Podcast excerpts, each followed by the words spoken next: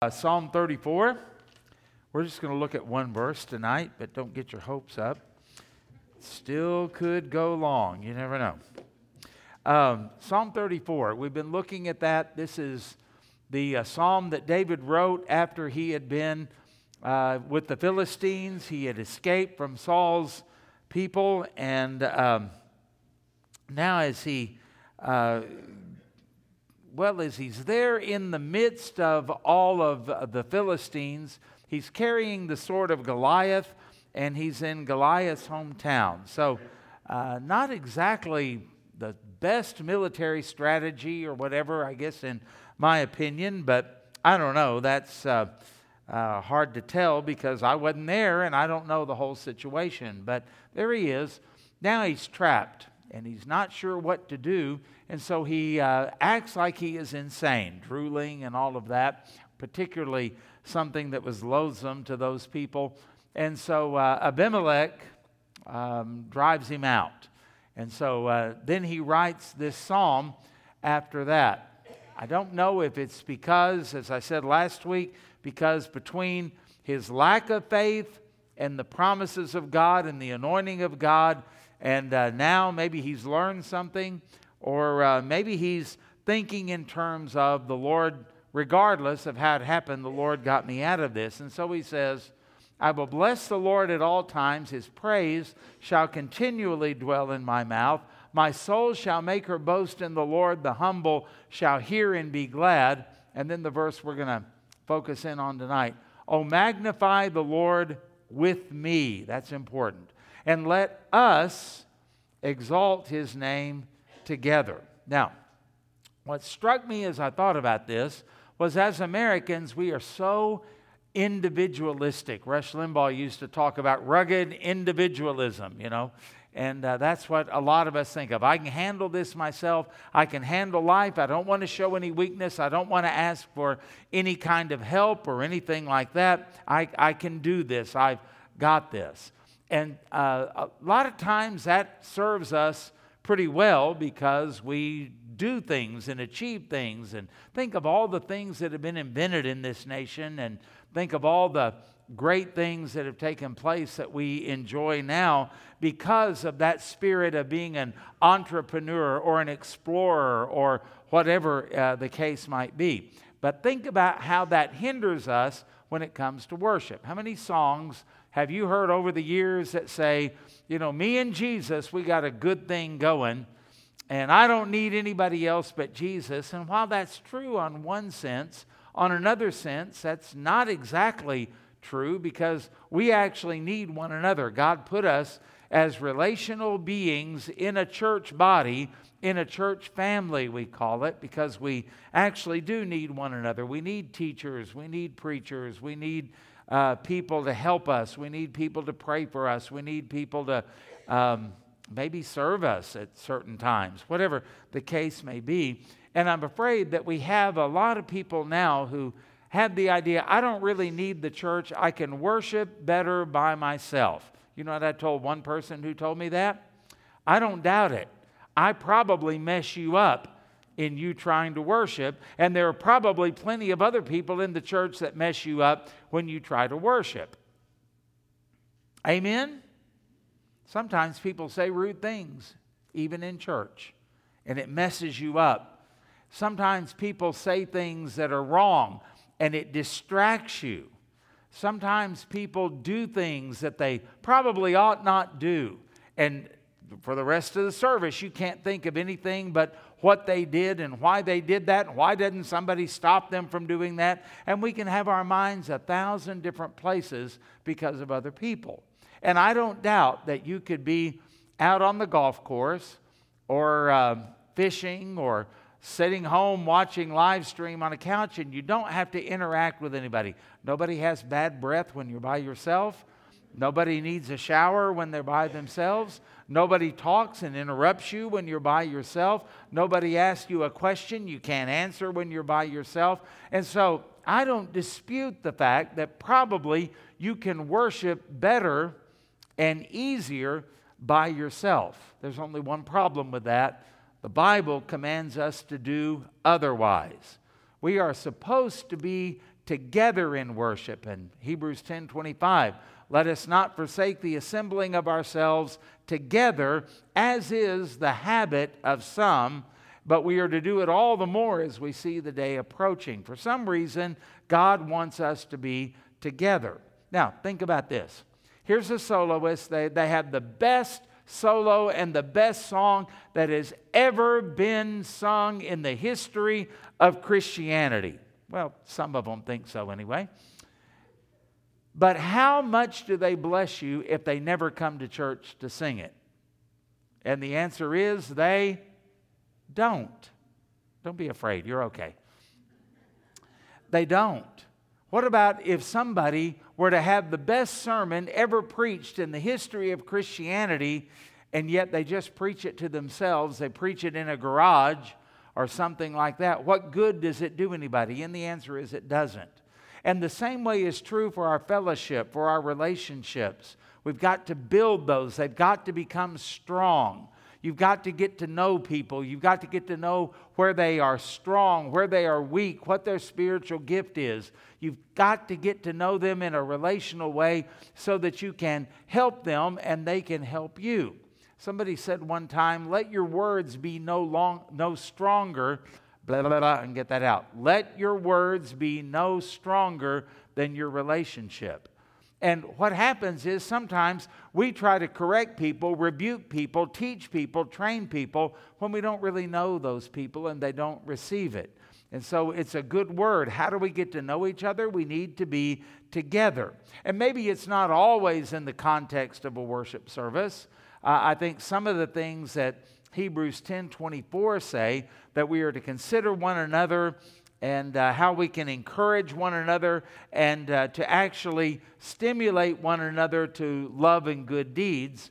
Uh, I think sometimes that happens at a church fellowship. I think sometimes that happens in a Sunday school class. I think sometimes that happens in a lot of different contexts. But I think Hebrews 10:25 makes it clear we need to gather like we are tonight and like we do on Sunday for worship. There's a dynamic, there's something that happens there that cannot happen alone. And that is when Hebrews 10:24 says, "Let us consider one another and how we can provoke one another or stimulate one another to love and good deeds." That absolutely does not happen in isolation. And so we are to be together to help one another and to receive the help that we need and we are to be together for the purpose of encouraging one another. Sometimes, if you're by yourself a lot, you get the idea there's nobody else who's faithful, nobody else who loves the Lord. Boy, this is why the country's going to hell. There aren't enough people like me. Well, it's good to gather with other people and find out you're not the only one. We get the Elijah complex sometimes and uh, we go under our little tree in the desert and say, Oh, what's the point? Just let me die. There's nobody else like me. And then the Lord told Elijah, Are you kidding me? I've got 7,000 who have not bowed the knee to Baal. Now, get up and get moving. And sometimes we need that. Sometimes uh, we get around people in the church and we actually find out that there are some people better than us. How could that possibly be? I'm positive there are some people here tonight who love the Lord more and better than you and I do. I'm positive there's some people who are more disciplined in their walk with God than you and I are. I'm positive that there are some people here tonight that have more joy than you and I do, have more peace than you and I do. The fruit of the Spirit is manifested in their lives. You know what it does? does you good to be around somebody like that. And they start talking about what they read this morning in the Bible, and then you realize you can't remember what you read if you did indeed read something. And it encourages you to be better. It encourages you to follow the example of someone else. Maybe you are so caught up in your day and in your situation, and you're kind of depressed and you're kind of bummed out and burdened down. Then you come to church and you hear somebody pray and you go, man, that's what I need to be doing is praying more like that and praying more often. Maybe you hear about somebody who witnessed to somebody and you go, there it is. I'm not filled with joy because I'm not out there telling lost people about Jesus. And on and on we could go. We get to where it's just kind of individualistic or maybe cliquish as long as my four friends are here i don't really care much about anybody else this just flies in the face of what David says. I will bless the Lord at all times. Okay? How are you doing on that? And how do you compare to what David said? His praise shall continually be in my mouth. What's been in your mouth today? Even on your way to church tonight, or even while you've been here tonight, has the praise of God been in your mouth? Have you encouraged anybody else with praise for God?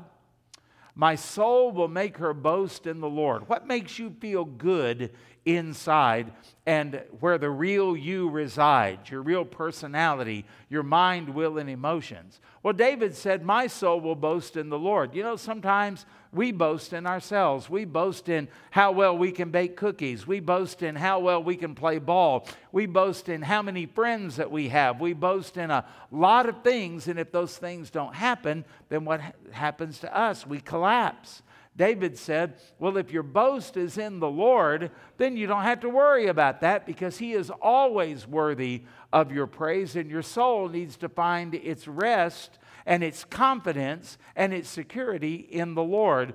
And then he says, The humble shall hear thereof and be glad. In other words, if you are really blessing the Lord at all times, if His praise really continually dwells in your mouth, and if your soul really does make its boast in the Lord, you won't have to worry about being a witness. You'll be one, and you'll be an evangelist, and you'll be sharing your faith with uh, other people, and other people will be asking you about your faith. I mean, it all kind of works together. And then David gets to this point to where he just has an outburst that says, Oh, magnify the Lord with me and let us exalt his name together. And it's just an exuberant outburst of glory and praise and concern for other people. And that's where I want to kind of land tonight that sometimes we act like worship and salvation and everything is just, it's between me and God. You have no right to question it.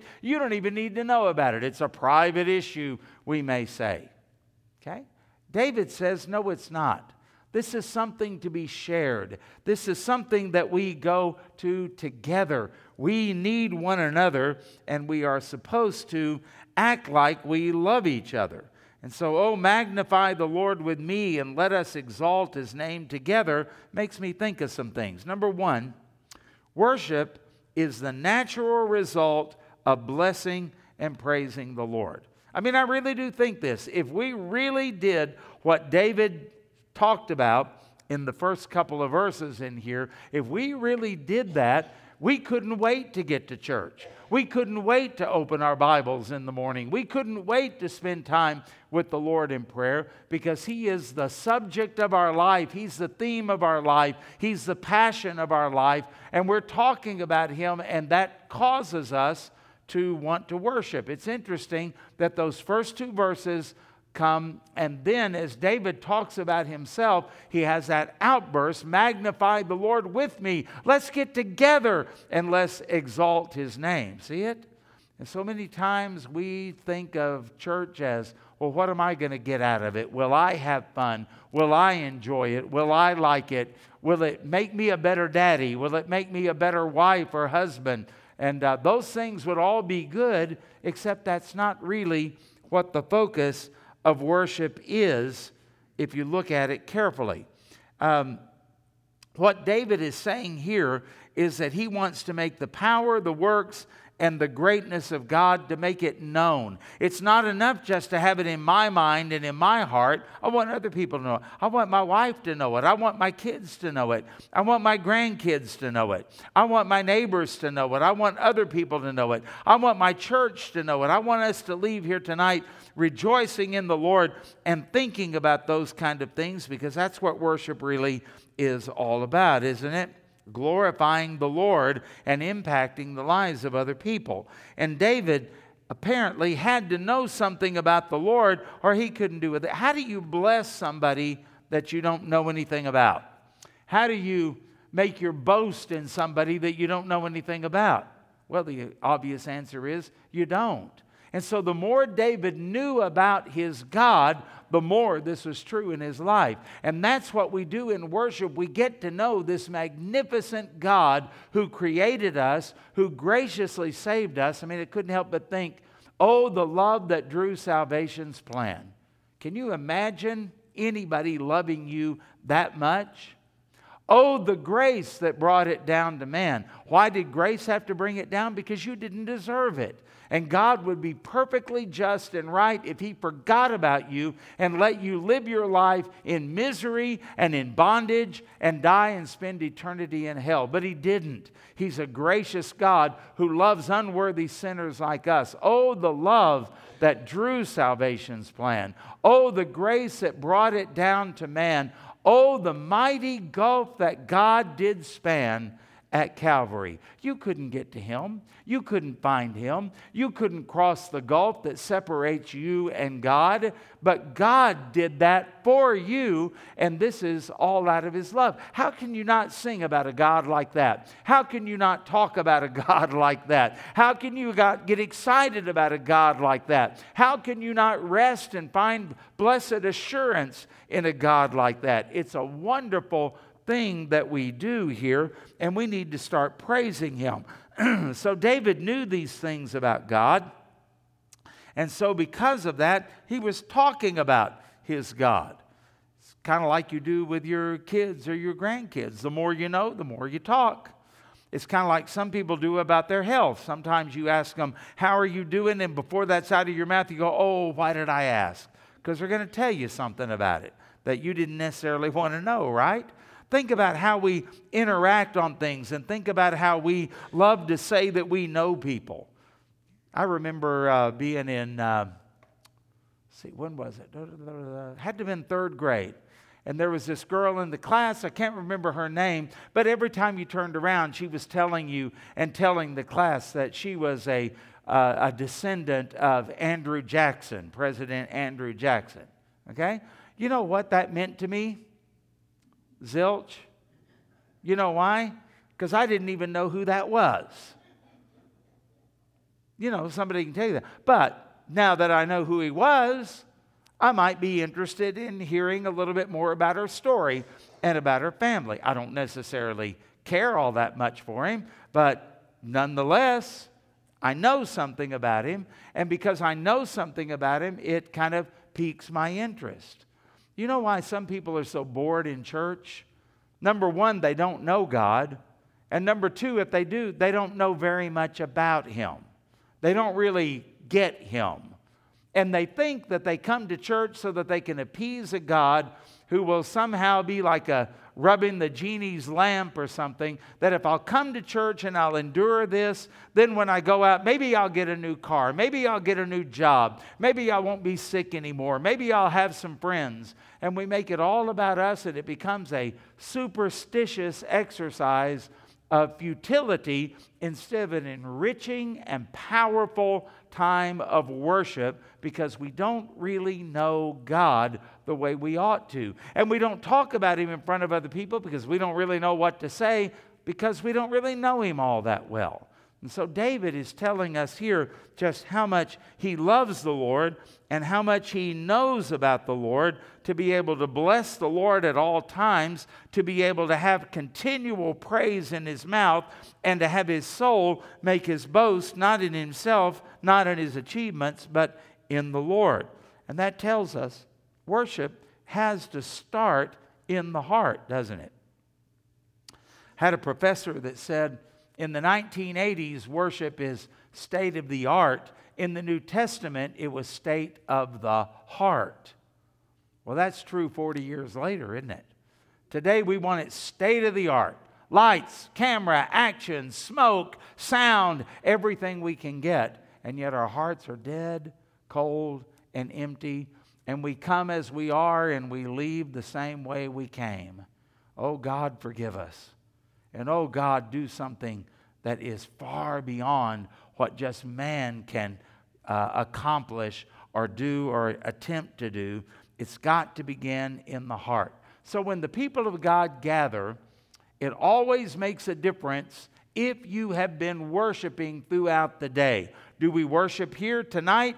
Of course we do. But it makes a difference if you've been worshiping through the day. If we come together and as we gather and we sing, it comes out of the overflow of the heart, nobody's going to ever have to ask you to sing. Nobody's ever going to have to trick you into singing. No one's ever going to have to guilt you into singing. It comes out of the overflow of your heart. Whenever it's time to pray, you won't just sit there silent, empty, uncaring, unmoved, unfeeling. It will overflow out of your heart because you want other people to experience the Lord as you have experienced the Lord. You see what I'm saying? But if all it does is stay in the heart and we never get together and we never interact, well, then what happens? God is not glorified as he deserves, and people are not blessed as they ought to be blessed. So it starts in the heart and then it's expressed through the mouth, and it also controls our actions. Okay? Here's a verse of scripture I want you to consider Hebrews 13, 15, and 16. Okay? Now listen to this. Through him, then, let us continually offer up a sacrifice of praise to God. Doesn't that sound like what David said? I will bless the Lord at all times. His praise shall continually be in my mouth. Or let us continually offer up a sacrifice of praise to God. In other words, it's not just during church times. It's not just when you get ready to eat a meal. It's not just when there's a tragedy in your family or something. This is all the time, continually offering a sacrifice of praise to God. And then the writer goes on to say this that is, the fruit of lips that acknowledge his name. Do you acknowledge his name? Well, then the fruit of your lips ought to be a continual sacrifice of praise, the writer says. And then it goes on to say, Do not neglect to do good and to share what you have, for with such sacrifices, God is well pleased. And so the aspect of worship has to do with our lips and then our actions. And one of the things we have to do in order to have good works and the actions that would come out of worship is to be around other people. And we need to be around lost people. We need to be around saved people. We need to be around our church brothers and sisters and friends because uh, it is through that that we truly get the double aspect of worship I praise and honor the Lord, and then it shows up in the way that I treat other people. It shows up in the way that I live. It shows up in the way that I encourage other people. So that's number one. Let's go to point number two. Worship is focused upon the Lord. Should I even have to say that?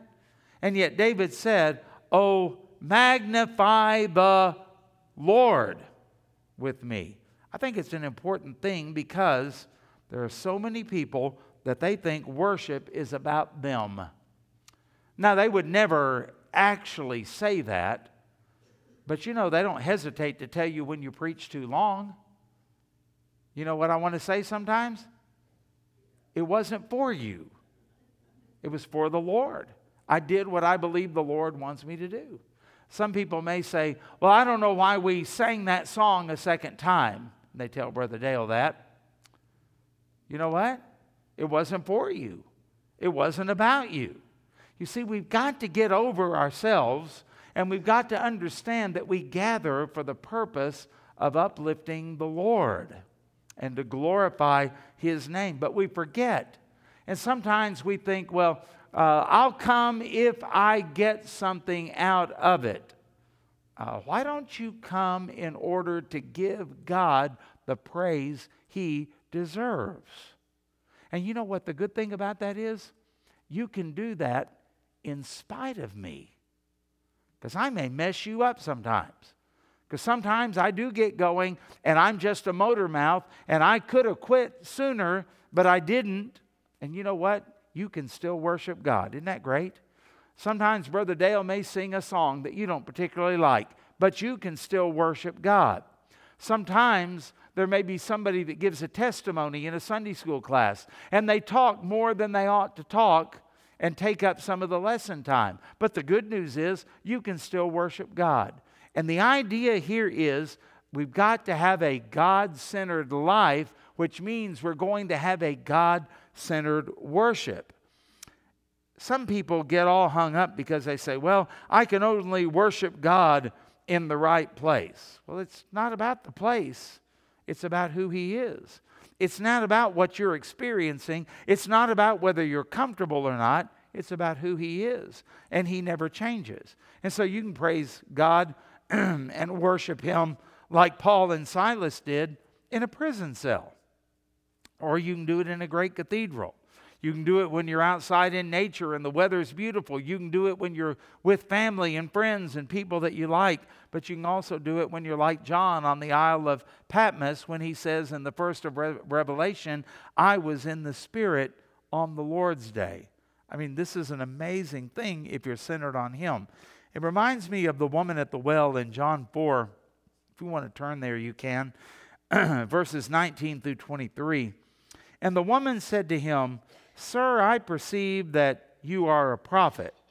Now, our fathers worshipped on this mountain, but you say in Jerusalem is the place where people ought to worship. You know what she's saying? Where's the right place? Where's the right place? You know the great thing about the New Testament and your salvation and the indwelling of the Holy Spirit is that everywhere you go, it's holy ground because God is there everywhere you go, every situation.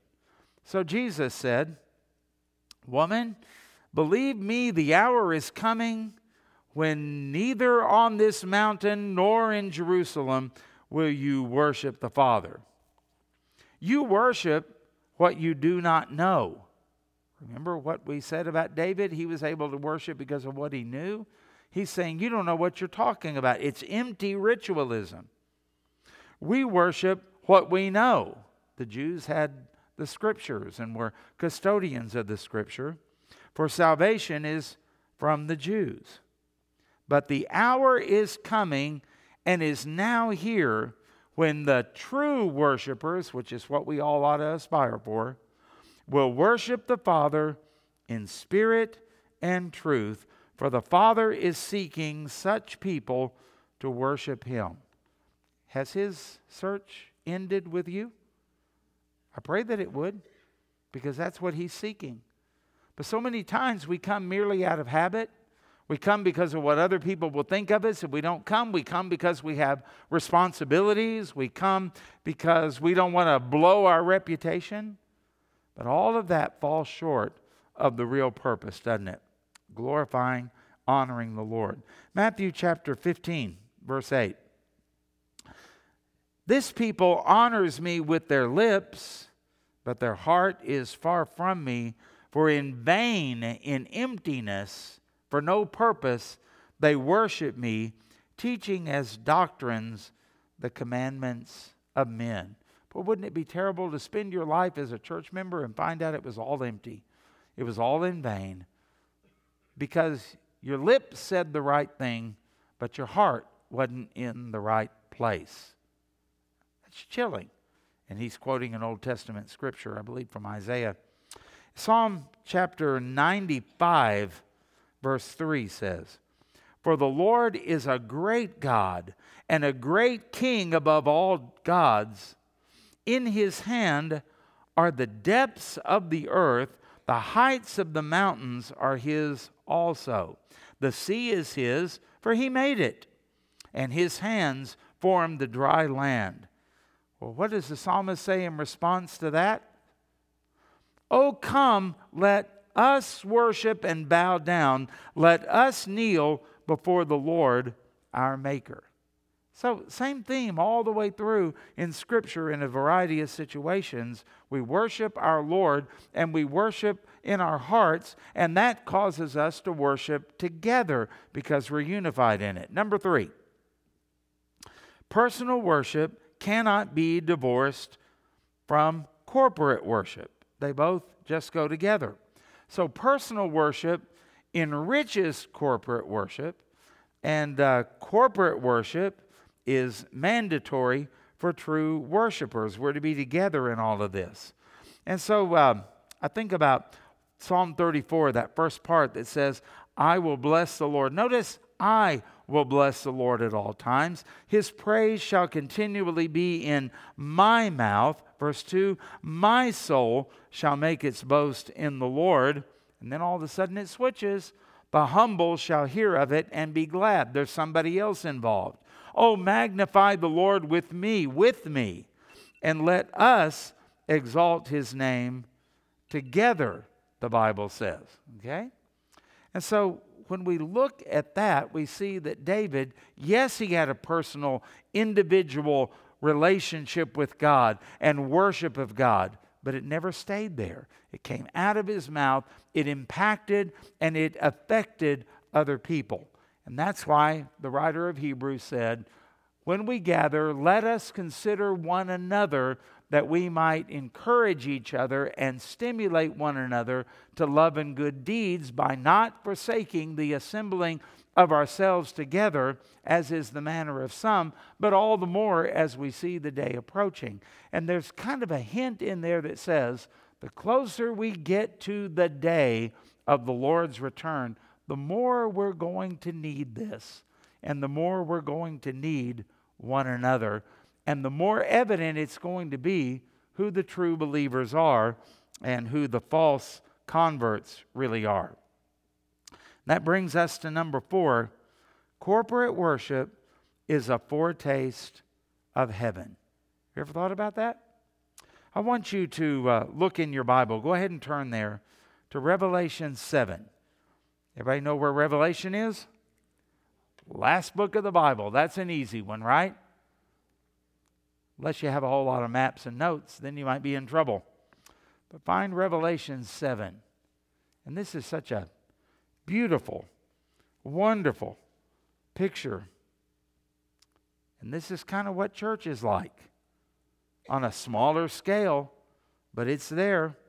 Revelation 7 9. After this I looked, and behold, a great multitude that no one could number from every nation from all tribes and peoples and languages, standing before the throne and before the Lamb, clothed in white robes, with palm branches in their hands, and crying out with a loud voice Salvation belongs to our God who sits on the throne and to the Lamb.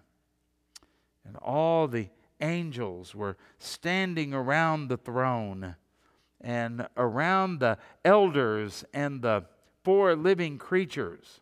And they fell on their faces before the throne and worshiped God, saying, Amen. Blessing and glory and wisdom and thanksgiving and honor and power and might be to our God forever and ever. Amen. Isn't that a beautiful picture? We live in a world now where God's name is blasphemed every day, not just once or twice, multiple, multiple, multiple times. You've heard it. It's no big deal. I uh, sometimes I'll be watching something on TV, and you know how they'll bleep out certain words. Have you ever wondered why they don't bleep out when they use God's name in vain? Because He doesn't matter to them. He's no big deal to them. He doesn't even exist as far as they're concerned. So there are other words that they'll bleep out because little children certainly shouldn't hear those words. But uh, when it comes to God, don't worry about that. Use His name in vain all you want. And uh, when you think about it, it ought to make you cringe because not only is it the commandment, thou shalt not use the name of the Lord thy God in vain, but it says right after that that he will not hold those guiltless who use his name in vain, right? Think about all of that. Think about all of the sin, all of the corruption, all of the crime, all of the immorality, all of that that took place worldwide today. I mean, after all, there are 7 billion people, and most of them will bow down before some sort of false idol or believe in some sort of false God, even if it's a God named Jesus, but it's of their own making, still a false God. Think about all of that that's happened, and then think about tonight. This little group of people gathered here tonight in this auditorium. Others are gathered in other parts of the building right now.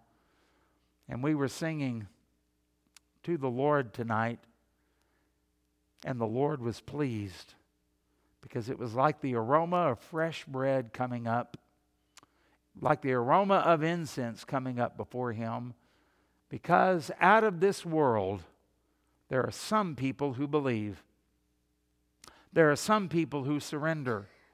There are some people who honor and they worship the Lord. And when the Lord talks about it being like a sweet fragrance. Can you imagine the Father when we were singing going, and we were pleasing to Him because we worshiped Him?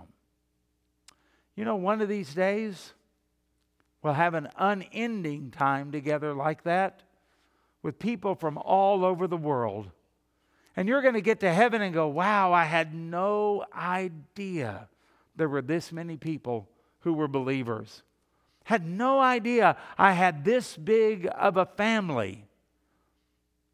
And then somebody's going to say to you something like this Why not? You have a great Lord, and your direction will be pointed toward the throne. And like they did here, with all of the nations and with all of the tribes, with all of the languages, we'll worship our great God together. And it'll be the most fulfilling, the most thrilling, the most joyous and the most unified thing you have ever experienced because at that time, oh, magnify the Lord with me. We'll all be doing it. And let us exalt his name together. We'll all be doing it. We'll be doing it with the right heart, with the right spirit, and all for the glory of God. And we will see his face as he receives our worship and is pleased by it, that sweet smelling aroma. The worshipers, true worshipers, are made when people are born again. John Piper said the reason missions and evangelism exist is because true worship doesn't. And every time somebody is saved, another worshiper, another worshiper, another worshiper, another member of the family, another one giving glory to God instead of blaspheming his name. We are not alone. And so we need this because it reminds us we're not alone. We're in a fellowship, we're in a community of believers. I'll close with this. John Piper said, God created us for this to live our lives in a way that makes Him look more like the greatness and the beauty and the infinite worth that He really is. This is what it means to be created in the image of God. Magnify the Lord with me. What are we going to do? Make him bigger? You can't make God bigger. When you took that magnifying glass and you looked at that grasshopper through it, did the grasshopper get bigger? No, he just looked bigger. His image was clearer. You could see more on the grasshopper because it was magnified. When we magnify the Lord, we're not making him bigger. You know what we are doing? Making his glory and splendor and beauty bigger and more clear for other people to see. You are God's magnifying glass while you walk on earth. Magnify the Lord because no one else could ever see or understand who He is, His beauty, His power, His greatness, His perfection. And so, down here on earth, that's why we worship, so that we might see it better and more clearly, that others might also do it, and that a lost and dying world through us might come to know and get to know our great Lord. So, don't ever say, ah, it's just church or it's just Wednesday night, or it's just Sunday school or anything. No, this is an outpost and a foretaste of glory divine in heaven. This is why we were created. Don't miss out. Oh, magnify the Lord with me, and let us exalt his name together. What great words and what powerful words those are. Thank you, Lord, for King David and inspiring him to write that so that we could rejoice in that truth tonight and be encouraged in all of this. We're not alone, and our God deserves all of the praise that we can give. Will you pray with me? Lord, forgive us when we mess up the thing that ought to be the most instinctive, the thing that ought to be the most natural, and that is to worship. But because of sin, we have distorted it. We've made you look smaller than you really are, just like Adam and Eve did when they listened to the serpent and they magnified the serpent and his word above God and his word and plunged us into sin. And we've been living lives as though we're the center of the universe, as though we're the ones that matter, as though you serve us, as though you are here for our benefit, when we ought to be as image bearers, giving glory, honor, and praise to you at all times. Forgive us, Lord. We're a sinful people in a sinful world. As Isaiah said, I'm an unclean man of unclean lips, dwelling within pe- a, a people, a generation of unclean lips. Certainly true today, isn't it? Forgive us, cleanse us, bless us, and put within us a heart that longs to worship you as you deserve. Because lost people aren't going to do it, neither can they, but we can. Help us to do it together. And help us to see a glimpse of heaven every time we sing together, every time we proclaim the Word of God, every time we pray together. A little taste of heaven. And thank you for that glimpse of heaven. For it's in Jesus' name we pray. Amen.